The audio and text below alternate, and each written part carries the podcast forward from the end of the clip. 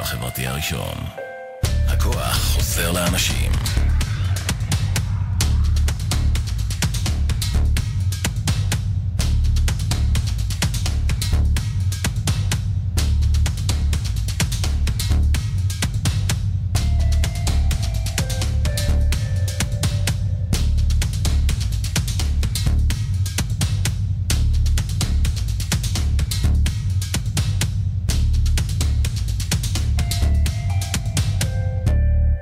בוקר טוב, יום שישי שמח, מה שלומכם? מקווה שכבר הצלחתם uh, להצטרף אליי. יום שישי הראשון של חודש ספטמבר, אולי אתם uh, התעוררתם כבר, אולי אתם כבר מתארגנים לגן. כך או כך, אנחנו נפגשים בתוכנית שלנו מדברים ילדים, אני טל קבסה, והבוקר אנחנו בסימן התחלות חדשות, התחלות שמסמנות תמיד, תמיד, תמיד הזדמנויות. ותקווה למשהו חדש. הילדים במסגרות, החגים עוד רגע מתקרבים. עוד רגע משהו ממש חדש עומד לקרות לנו, ונראה לנו שהכל הולך להיות אפשרי. שכל מה שהתכוננו לעברו הולך להגיע בשבילנו. ולכל אחד יש את, ההחל... את ההתחלה שלו.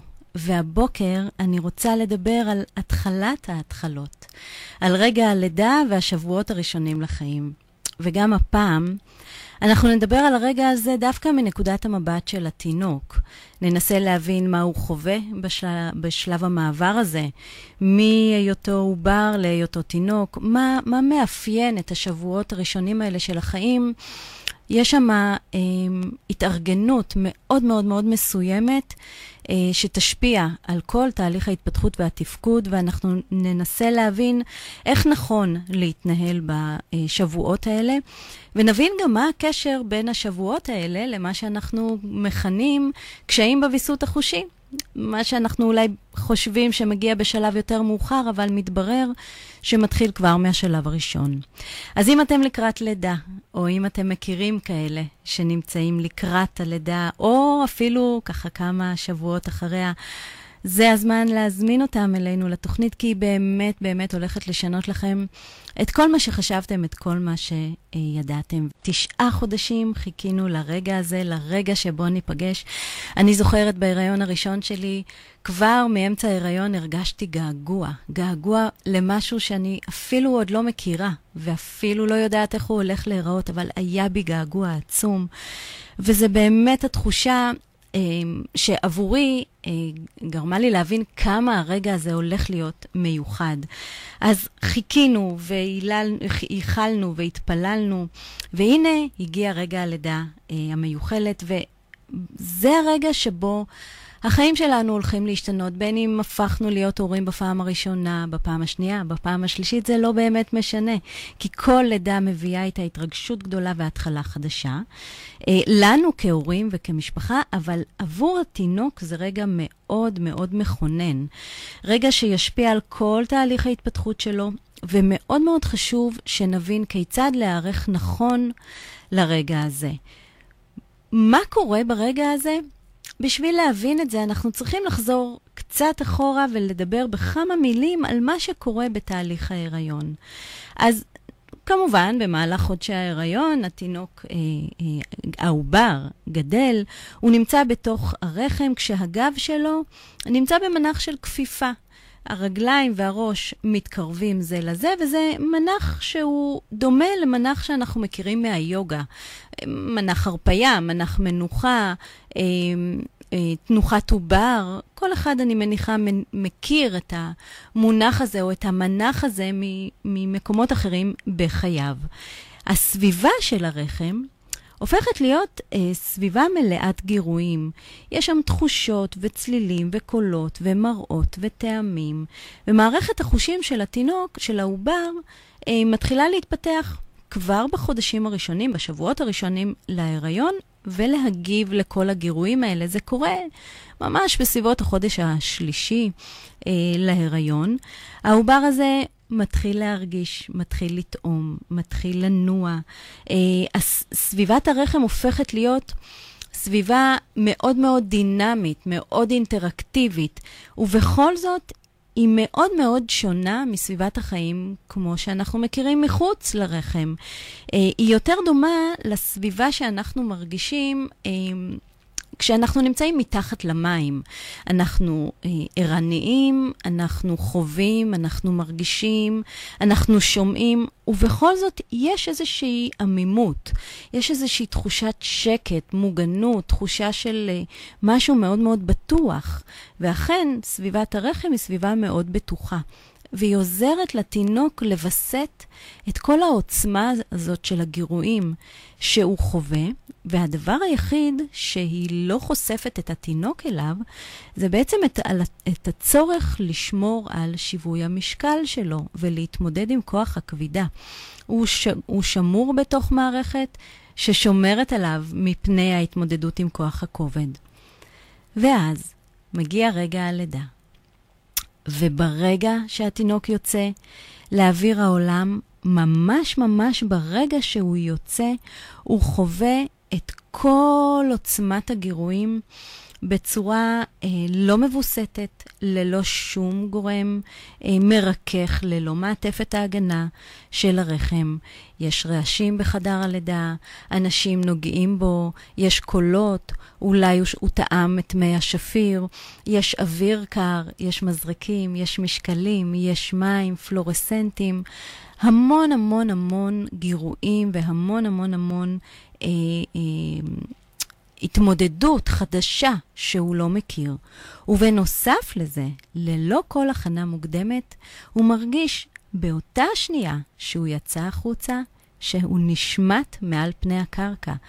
זהו כוח הכבידה, זה כוח הכובד שמאיים ל- ל- ל- ל- לשמוט אותו, כי הוא לא באמת מבין איך להחזיק את עצמו כנגד התחושה הזאת. לנו זה אולי נשמע מאוד מאוד ברור. מה זאת אומרת לא להחזיק את עצמנו כנגד כוח הכבידה? זה לא משהו שקורה לנו באופן אוטומטי? מי בכלל חושב על עצמו כל יום או כל רגע נתון שהוא מחזיק את עצמו כנגד כוח הכבידה? אז כן, בכל רגע ורגע נתון אנחנו מחזיקים את עצמנו באופן אקטיבי מפני הנפילה או המשיכה מטה של כוח הכבידה. אנחנו עושים את זה על ידי זה שאנחנו מחזקים או, או מחזיקים את זוקפי הגב, מתארגנים יציבתית, הראש שלנו מוחזק למעלה, בית החזה שלנו מוחזק, הגב שלנו מוחזק, ואנחנו שומרים על עצמנו מפני כוח הכבידה שמאיים לחופף אותנו כלפי מטה. אנחנו עושים את זה באופן אקטיבי, זה לא משהו שקורה לנו לבד. אבל התינוק שלנו, שזה עתה נולד, אין לו שום יכולת לעשות את זה. אין לו את המסוגלות, לא השרירית ולא המסוגלות המודעת, לעשות את התהליך הזה. הוא לא יכול להיות אקטיבי בלשמור על עצמו כנגד כוח המשיכה.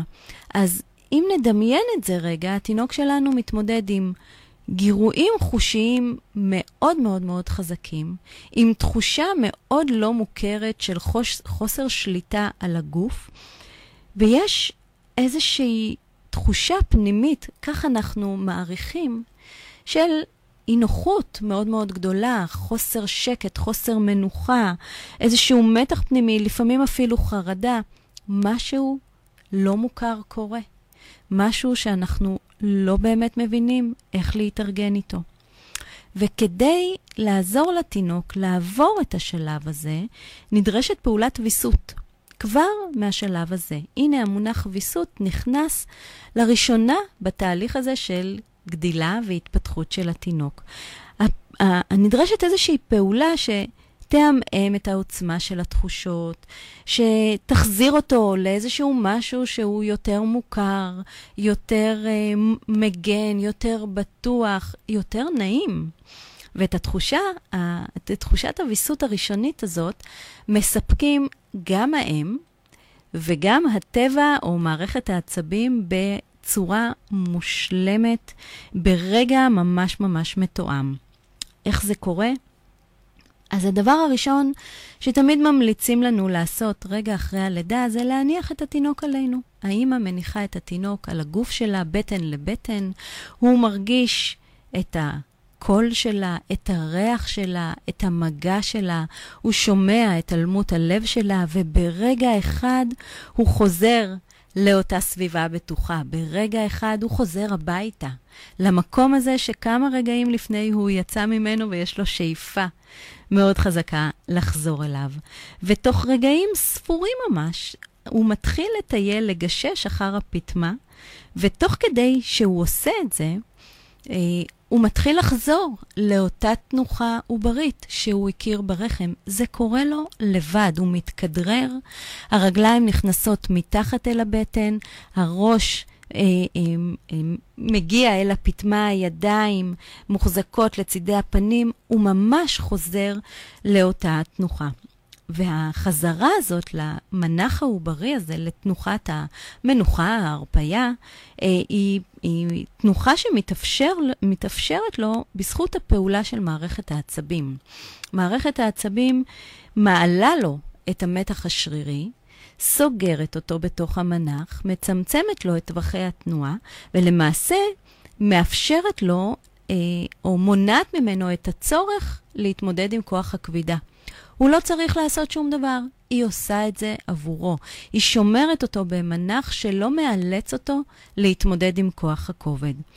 ובכל המנח הזה, בצורה הזאת, בהתארגנות הזאת, הוא נשמר במשך ארבעה שישה שבועות, ארבעה שבועות באופן מאוד מאוד יציב, הוא אמור להיות יציב בתנוחה הזאת, וככה לקראת גיל חודש, חודש וקצת, אנחנו מתחילים לראות שהתנועה הזאת מעט נפתחת, והוא מתחיל אה, לשכב, להרפות את הגוף שלו אל המזרון, ומשם הוא מתחיל לעשות תהליך של התפתחות. צריך להבין שהתנוחה הזאת היא ממש תנוחת מעבר, היא תנוחת גשר, והיא אה, פלא, פלא של הטבע, פלא של הגוף, שמבין שיש פה איזושהי חוויה מאוד מאוד משברית, טראומטית עבור התינוק, ואנחנו רוצים לייצר לו איזשהו גשר. על התנוחה הזאת, התינוק יכול לשמור רק בשכיבה על הבטן, כי אם אני אשים אותו על הגב, כוח הכבידה יפעל עליו תוך כמה שעות, ואנחנו נתחיל לראות אותו בימים הראשונים הולך ונפתח, ולמעשה נפרס על המזרון, בגלל שכוח הכבידה מושך אותו למטה. אז אני יודעת, הדבר הראשון שעולה לכם לראש עכשיו זה מה עושים? שוב משכיבים על הגב, משכיבים על הבטן. אנחנו ניישב את הקונפליקט הזה עוד רגע ממש. אין פה באמת בעיה, אנחנו מדברים על מינונים, אנחנו מדברים על זמנים, ובכל מקרה אנחנו צריכים להבין שיש פה איזשהו מהלך טבעי. שמערכת העצבים מייצרת אותו, יש לו תפקיד, תכף נדבר על התפקיד שלו מבחינת הפסיכולוגיה, שזה מאוד מעניין לראות את החיבורים. ואנחנו צריכים בסך הכל לא להפריע לזה, לא לקלקל את הדבר הזה, לא להפריע לו אה, לקרות, פשוט להניח לו להיות. מי שזה אה, עתה נולד לו אה, תינוק, או שאולי זוכר את ה... את השבועות הראשונים של תינוק שנולד, ודאי זוכר ש... התינוק מאוד מאוד קפוץ ומאוד מאוד מכווץ, ולהחליף, לחתל, לעשות מקלחת, אלה פעולות שהן מאוד מאוד אה, מקשות. מקשות על התינוק, מקשות עלינו, קשה לפתוח אותו, קשה להלביש אותו. אה, הכל מאוד מאוד מאוד סגור. זו עדות לעבודה של מערכת העצבים. זאת העדות לצורך של התינוק להישמר בתוך, אה, בתוך המנח. למה המנח הזה כל כך חשוב? למה מערכת העצבים יצרה איזשהו גשר מאוד מאוד מיוחד כזה למשך כחודש? מה, מה היא מנסה לעשות? מה, מה קורה שם? אז לפני שאנחנו נבין מה קורה שם, בואו ננסה רגע להתחבר לכל מיני מקורות uh, תרבותיים, uh, uh, עדתיים כאלה ואחרים. יש um, הרבה מאוד עדות uh, ותרבויות שמבינות ש-40 יום הראשונים בחייו של התינוק שונים מכל המשך החיים שלו.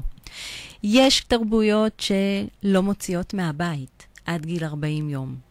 יש תרבויות שלא גוזרות ציפורניים עד גיל 40 יום. יש תרבויות שלא מקלחות. יש תרבויות שנותנות אה, לתינוק רק לשכב על הבטן, לא מהירות, לא עושות שום דבר. יש הבנה, איזושהי הבנה מאוד מאוד אה, אינטואיטיבית, שרגע, שנייה, בואו ניתן לזמן הזה להיות, בואו ניתן לתינוק לעשות את תהליך ההסתגלות שלו, בו בעיקר, בעיקר, בעיקר, לא נתערב. ונכון, יש תינוקות שלא נכנסים למנח הזה, או לא נשארים בו אה, מיד אחרי הלידה, אני אדבר עליהם אה, עוד מעט, אבל מה שבאמת משותף לכל התרבויות האלה זו הבנה שיש פה משהו אחר. זמן מאוד מאוד חדש. זמן של היכרות, זמן של התארגנות, זמן של הסתגלות, לא רק של התינוק, גם שלנו, האימהות הטריות, ההורים הטריים, לא משנה באיזה סוגים של משפחה, זמן של חסד מאוד מאוד גדול של היכרות הדדית. דיברנו קצת על מה קורה בתנוחה, אבל גם הפסיכולוגיה ההתפתחותית אה, מבינה שיש שם משהו אחר. זאת אומרת, לא רק בהיבט המוטורי, אלא ממש ממש בהיבט הפסיכולוגי הרגשי, אם רוצים. אה, ובתיאוריה מאוד מיוחדת שנקראת אה, ספרציה אינדיבידואציה, אומרת מאלר, מאלר הייתה אה, פסיכיאטרית, שהשלב הזה הוא שלב אוטיסטי נורמלי. כפי שאתם ודאי יכולים uh, לתאר לעצמכם, היא חטפה ביקורת מאוד מאוד מאוד חזקה על השימוש במילה אוטיסטי נורמלי, כי היא בעצם לקחה מונח פתולוגי והכילה אותו על מצב טבעי, אבל בואו נשים את זה רגע בצד וננסה להבין למה מאלר התכוונה. למה היא מתכוונת כשהיא אומרת אוטיסטי נורמלי, או סוג של אה, ביצה, אה, אה, איזשהו מקום כזה מאוד מאוד מוגן? אז באמת, ארבעת השבועות הראשונים לחייו של התינוק, הוא נמצא בסוג של ניתוק. בגלל העובדה שאין לו כלים, אין לו כלים מוטוריים, אין לו כלים להיות עצמאי, הוא זקוק למקסימום עזרה. למקסימום אה, תמיכה. אין לו באמת יכולת להתמודד עם החושים באופן אקטיבי, אין לו יכולת לתת מענה לגירויים, הוא, הוא תלוי באופן מלא בגירויים הח... ב, ב, בגורמים החיצוניים שיספקו לו את הצרכים שלו, וזה כמובן אנחנו, ההורים, הדמויות המטפלות. ובשלב הזה, כל האנרגיה שלו מושקעת לנחיתה בעולם. ארבעה, שישה שבועות הוא עוסק בלנחות. בלהכיר או להבין את המקום החדש הזה שהוא הגיע אליו. זה מקום, זה זמן שבו הוא מפתח את המערכות הפנימיות שלו, עושה כל מיני תהליכים פיזיולוגיים, אה, במטרה להגיע למה שהיא מכנה הומאוסטזיס. הומאוסטזיס זה מצב של איזון פנימי יציב, שמתקיים למרות כל השינויים שמתקיימים בחוץ. אז כש... אה, אנחנו מסתכלים על, ה, על השלב הזה מהמקום הזה, אנחנו מבינים שהארבעת השבועות הראשונים הם קריטיים למה שיהיה אחר כך. אנחנו מבינים שנבנות שם מערכות, נבנים שם תהליכים, נעשה שם איזשהו תהליך של ויסות, וזה חוזר לאותה נקודה שאנחנו אומרים שמה שאנחנו צריכים לעשות זה לא להפריע. אז אם נולד לכם תינוק ונראה לכם שהוא לא לגמרי איתנו, כך זה אמור להיות. הוא לא אמור להיות לגמרי איתנו, הוא אמור להכיר אותנו בהדרגה, להתוודע לעולם בהדרגה, וכל המערכות שלו, הפנימיות והחיצוניות, מובילות אותו לשלב הזה בהדרגה. ותראו איזה יופי, המערכת המוטורית מתחברת עם המערכת החושית, מתחברת עם המערכת הפסיכולוגית, ומייצרת לנו איזושהי הסתכלות מאוד מאוד שלמה, אחידה, אה, מאוזנת, מבוסתת. אה, זה בדיוק הגשר שדיברתי עליו בין הלידה לבין תחילת החיים, תחילת החיים האקטיביים. כי בעצם מה שיקרה זה שהחל מגיל חודש, חודש ושבוע, כשהמתח השרירי הזה יתחיל לרדת, אה, התינוק יתחיל להיפתח, טווחי התנועה שלו יתחילו אה, לגדול, ורק מהרגע הזה הוא יתחיל לעשות תהליך התפתחותי רצוני. עד הגיל הזה אין שום הוויה רצונית, שום רצון לעשות משהו. רק ברגע שהמתח הזה ירד, כשהוא כבר מגיע לאיזושהי רמה מסוימת של ויסות, רק משם הוא מתחיל לעשות את התהליך של ההתפתחות הרצונית שלו. עוד דבר שאני לא אכנס אליו היום, אני אדבר עליו בתוכנית הבאה, זה, זה ההבנה שכל התהליך שיקרה מהשלב של הכפיפה העוברית והלאה, מבחינת הבנייה המוטורית והחושית, יהיה תלוי הכפיפה העוברית. זאת אומרת, הכפיפה העוברית זה המנח היחיד שממנו אפשר לעשות תהליך התפתחותי. הוא המנח היחיד מבחינת הכיוון של השרירים, המוכנות של השרירים, הצורה, הפריסה של השרירים. זה המנח היחיד שמאפשר לנו לעשות תהליך התפתחותי תקין, אה, ואנחנו נדבר על זה אה, בשבוע הבא. מה שאני רוצה אה, לחדד זה את ההבנה שאנחנו לא אמורים להפריע בשלב הזה.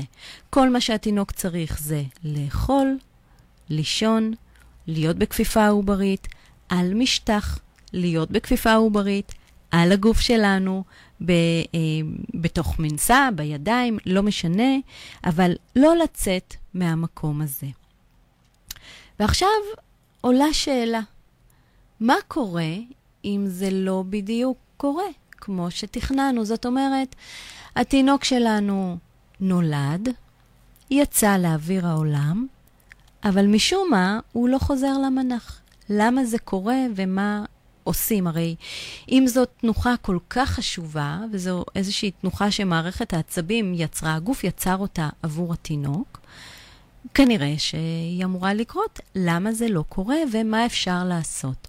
אז קודם כל, אני ארגיע ואני אגיד, אפשר לתקן, אפשר לתת מענה, כבר מהיום הראשון, ואני מיד מיד אומרת איך אתם יכולים לעשות את זה, אבל בואו נבין למה זה קורה.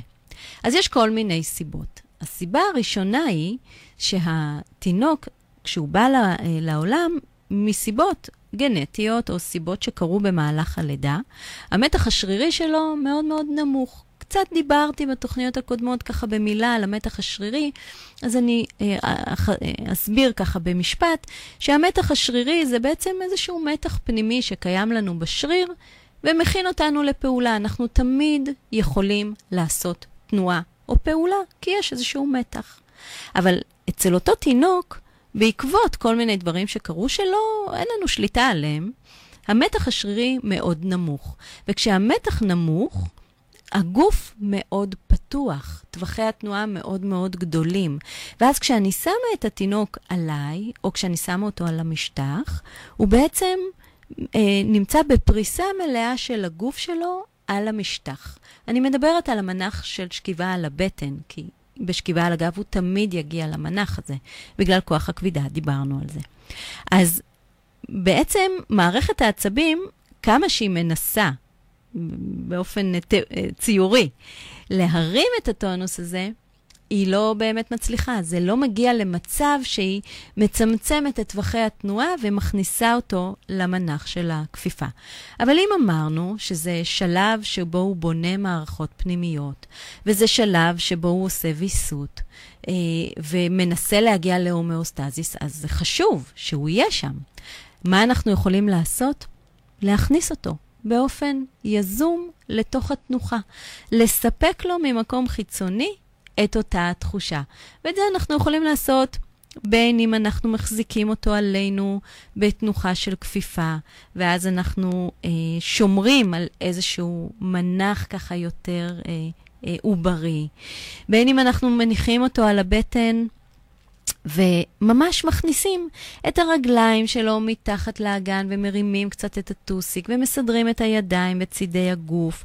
וברור שאם אנחנו לא נשמר את המנח הזה, אז הוא ייפרס בחזרה. אז אנחנו נשים מסביב איזשהו נחשוש, או, או כריות, או משהו שיגרום לו, יתמוך בו, ולא יאפשר לו להתפרק לתוך התנוחה. ונכון, נכון, ההנחיות מדברות על זה שאנחנו אה, אה, לא משכיבים תינוקות על הבטן, אבל אנחנו לא משכיבים תינוקות על הבטן ללא השגחה. זאת אומרת שכל זמן שאתם ליד התינוק ואתם בזמן הערות ויש לכם אפשרות לתת מענה, זה זמן לשים את התינוק על הבטן. תזכרו שאמרנו שהמנח הזה של הכפיפה העוברית הוא המנח שממנו אפשר לעשות תהליך התפתחותי. לא, תהליך התפתחותי לא יכול לקרות נכון ממנח אחר. אז אנחנו רוצים לספק לילד את ההזדמנות הזאת. ולכן מאוד מאוד חשוב שנשמור על המנח של הכפיפה העוברית כבר מרגע הלידה, גם אם זה לא קורה מעצמו. אז הנה דרך אחת לכאלה שהמתח השרירי שלהם נמוך. לפעמים קורה מצב הפוך. התינוק נולד והמתח השרירי שלו מאוד מאוד מוגבר. ונראה לנו שרק שמנו אותו עלינו ותוך כלום זמן הוא כבר מרים את הראש ומזקיף את הגב, ויש לנו איזושהי תחושה שנולד לנו תינוק מאוד מאוד חזק. למעשה זה לא החוזק, כי אין פה שליטה של השרירים, זה המתח, המתח של השרירים, אבל הוא גורם לתינוק לצאת. מהמנח של הכפיפה העוברית. הוא גורם לו להקשיט את הגב למנח ההפוך. הרי אם אנחנו מסתכלים על הכפיפה העוברית, אנחנו רואים שהגב מקומר, ואם הוא יוצא מהמנח של הכפיפה העוברית בגלל המתח המוגבר, הוא יוצא למנח כעור, מנח לגמרי הפוך של עמוד השדרה. מה נעשה במקרה הזה? נעשה הרבה מאוד טפיחות על הגוף. ונחזיק אותו בתנוחת טרסול וקצת נתנועע בריתמיות על כדור או על כיסא נדנדה, כי התנועה בעצמה, הריתמיות של התנועה, תעזור קצת להוריד את המתח. ולא ממש נעשה עיסויים או כל מיני דברים אחרים, כי הוא רק נולד ואנחנו לא מתערבים, אבל נלוש מעט את הגוף, ובעיקר נספק איזשהו מצב אה, פנימי של ויסות, של רגיעה, של שקט, של מנוחה, ואנחנו נראה שדי מהר הגוף של התינוק מתרצה, והגוף מתרכך, וכשהוא מתרכך, אנחנו יכולים להכניס אותו לכפיפה העוברית, להעביר אותו לשכיבה על הבטן ולספק לו את אותו שלב של בנייה ואת אותו בסיס להתפתחות מוטורית אה, תקינה. הסיבה השלישית אה, היא רגישות חושית. יש תינוקות שנולדים כשמערכת החושים שלהם מאוד מאוד אה, ערנית. ברגע שהם נולדו, הם פותחים את העיניים, הם מסתכלים, יש סקרנות מאוד מאוד גדולה לכאורה, כי תזכרו שבחודש הזה אין באמת אינטראקציה רצונית. אה, אבל נראה לנו שככה משהו מאוד מאוד ערני קורה שם. זה מנח, זה מצב שאנחנו גם אותו נרצה לתקן. ובדרך כלל, בדרך כלל יבוא ביחד עם מצב של מתח שרירי מוגבר, אז אותם כללים שחלים על המתח השרירי המוגבר חלים גם על הרגישות החושית, וגם פה אנחנו נעטוף את התינוק, אנחנו נטפח הרבה על הגוף שלו, נתנדנד, נהיה על כדור, נשים בתוך אה, מנסה, הכל כדי לרכך ולרכך ולרכך ולהחזיר לה כפיפה העוברית. תזכרו שדיברנו בתחילת השעה שלנו אה, על זה שמה שקורה בתוך התנוחה העוברית זה בעצם תהליך של ויסות. אז אם יש רגישות חושית ערה, זה בדיוק הזמן, זה המצב הנכון להכניס את התינוק אליו כדי שהוא יתחיל לעשות תהליך של ויסות. תהליך של ויסות קשור במערכת המוטורית בצורה ברורה וחד משמעית, ולכן אנחנו נרצה להחזיר אותו למנח הזה.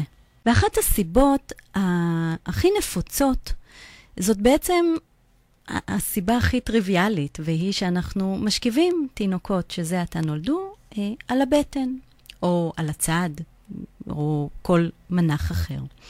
וברגע שאנחנו עושים את זה, אנחנו מיד אה, חושפים אותו לכוח הכבידה. וכוח הכבידה מושך אותו כלפי מטה, ופותח לו את טווחי התנועה של המפרקים, ומייצר לו את אותה הקשתה של הגב שראינו מקודם, וכך הוא בעצם מאבד את הכפיפה העוברית.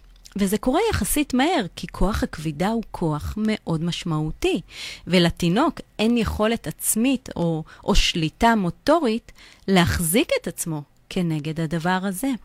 אז במקום שאנחנו אה, נכניס אותו באופן אה, יזום לתנוחה, אנחנו רק צריכים לא להוציא אותו באופן יזום אה, מהתנוחה. וכן, אני רוצה לחדד ולהדגיש שיש הבדל בין כפיפה עוברית שנעשית על משטח, לבין כפיפה עוברית שנעשית בידיים. בדיוק מהסיבה הפשוטה שעל משטח יש איזושהי התארגנות עצמאית של הגוף, ובידיים אנחנו אה, מייצרים את, ההתנ... את ההתארגנות הזאת בעצמנו. אז יש פה איזשהו הבדל, נדבר עליו בזמנים אחרים. כך שזה לא מספיק שאני שמה את התינוק על הגב, אבל אני מחזיקה אותו בכפיפה עוברית או באיזשהו מנח אה, עוברי על הידיים. הוא צריך לשכב על הבטן, במנח של כפיפה עוברית, על משטח קשה, כמובן, כמובן בהשגחה, ברור, כשאנחנו לידו, כשאנחנו מסתכלים. אה, ותראו ככה מה קורה בתוך השלב הזה. הוא שוכב על המזרון בכפיפה עוברית, והוא מתחיל להניע את הראש מצד לצד, כי יש לו רפלקסים ששומרים עליו כדי שלא יחנק וכולי, ואז הוא לומד באופן, הפעולות הראשונות שלו הן רפלקסיביות לחלוטין, אין שם פעולה רצונית, אבל הרפלקס מלמד אותו לסובב את הראש מצד לצד, והרפלקס מלמד אותו קצת להרים את הראש. ואז, ככל שהוא, אה, ככל שעובר הזמן, והשבועות מתארחים, הרפלקס הזה ייכנס חזרה למערכת, לא לפני שהוא ילמד את התינוק את, את התנועה עצמה, ואז התינוק יעשה אותה באופן עצמאי לחלוטין. זאת אומרת, המנח הזה חושף את התינוק לרפלקסים מסוימים, מלמד את התינוק שיש תנוחות שהוא יכול לעשות, ואז התינוק מתנסה בתנוחות האלה, וכשהגוף מרגיש שיש שליטה טובה בתנועה, הרפלקס נתמך חזרה למערכת. אז יש לנו את זה גם בתנועה של הראש. ויש לנו את זה גם בתנועה של היד והפה, הרי בכפיפה העוברית, במנח הזה, הידיים של התינוק מאוד קרובות אל הפה, ככה שמאוד טבעי שהיד איכשהו תגיע לפה. וזאת הפעם הראשונה שיכול להיווצר קשר עין יד, שהוא הוא אחד מהקשרים הכי הכי הכי חשובים לתפקוד היומיומי שלנו, לכל הפעולות שאנחנו למעשה עושים, כותבים, אוכלים, מציירים, משחקים. אמ, אין, אין כמעט דבר שאנחנו עושים שלא מתאם לנו את הפעולה של היד עם הפעולה של העין. והנה, ככה היא קורית. בהתחלה רפלקסיבית, כי ה, ה, היד מאוד קרובה לפה, אז באופן טבעי היא ככה מגיעה לשם, ומשם יש התנסות בתוך התנועה הזאת, ואז כשיש שכלול של ההתנסות הזאת, הרפלקס עוזב, לא באמת עוזב, הוא חוזר למעמקי המערכת, והתנועה הרצונ, הרצונית משתכללת.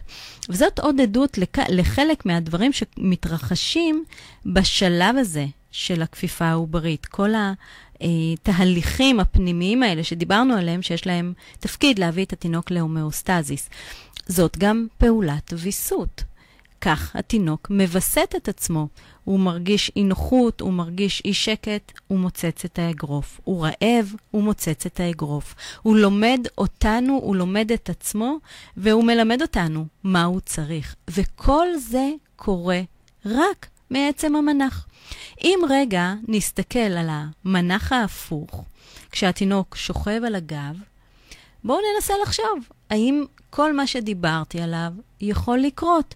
הרי כשהוא שוכב על הגב, אין לו שום מעטפת ששומרת עליו מפני החשיפה החושית.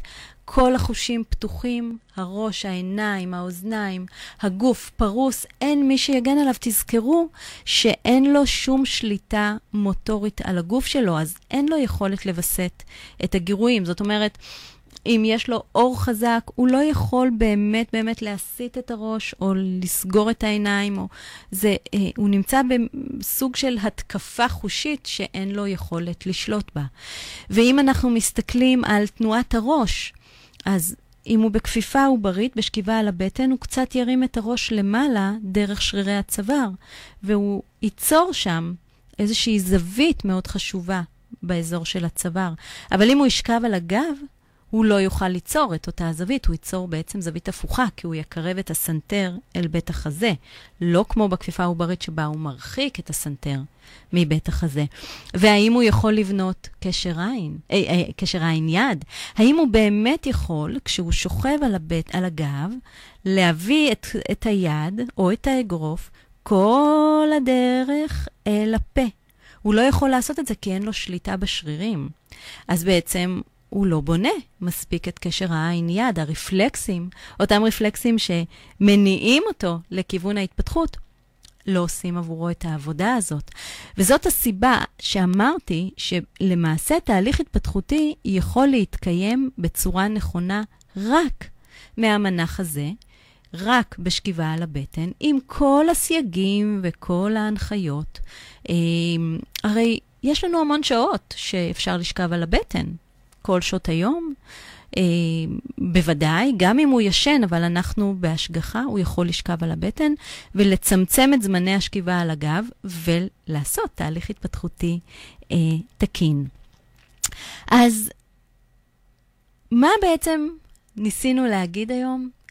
ניסינו אה, להבין מה עובר על התינוק. בשלב הזה של ארבעת השבועות הראשונים, הש... בין ארבעה לשישה שבועות, הבנו את החשיבות של הזמן הזה כזמן הסתגלות וכזמן של חשיפה לעולם באופן הדרגתי, זמן של ויסות, זמן של בניית תפקודים ליצירת הומאוסטזיס. דיברנו על הקשר הזה בין הכפיפה העוברית להתחלת ההתפתחות, דיברנו על למה זה לא קורה אה, ומה אפשר לעשות. ועכשיו, כל מה שנותר לנו לעשות זה להסתכל על התינוקות שלנו, שזה עתה נולדו, לנסות להעריך את המקום שהם נמצאים בו, ולתת להם את המענה ממש ממש ברגע הזה. כי הכפיפה העוברית זה, זה שלב שנעלם ולא חוזר. לפעמים, אגב, בגילאים מאוד מאוחרים, גיל שלוש, אנחנו נמצא את הילדים חוזרים למנח הזה, וזה קשור לדברים קצת אחרים, אבל באופן עקרוני, זה זמן שלא ישוב, וזה זמן שהוא שמור לשלב הזה ולתפקודים האלה. אז בואו נאפשר אותו, בואו נאפשר לתינוקות לעשות את התהליך התקין מהמקום הנכון ולצאת אל העולם בצורה אה, נכונה. זהו חברים להיום. בשבוע הבא אנחנו ממשיכים את המסע הזה של ההתחלה וסימן ההתחלות אה, אה, בתהליך ההתפתחותי. אז זה הזמן לשתף ולהזמין ולשאול שאלות.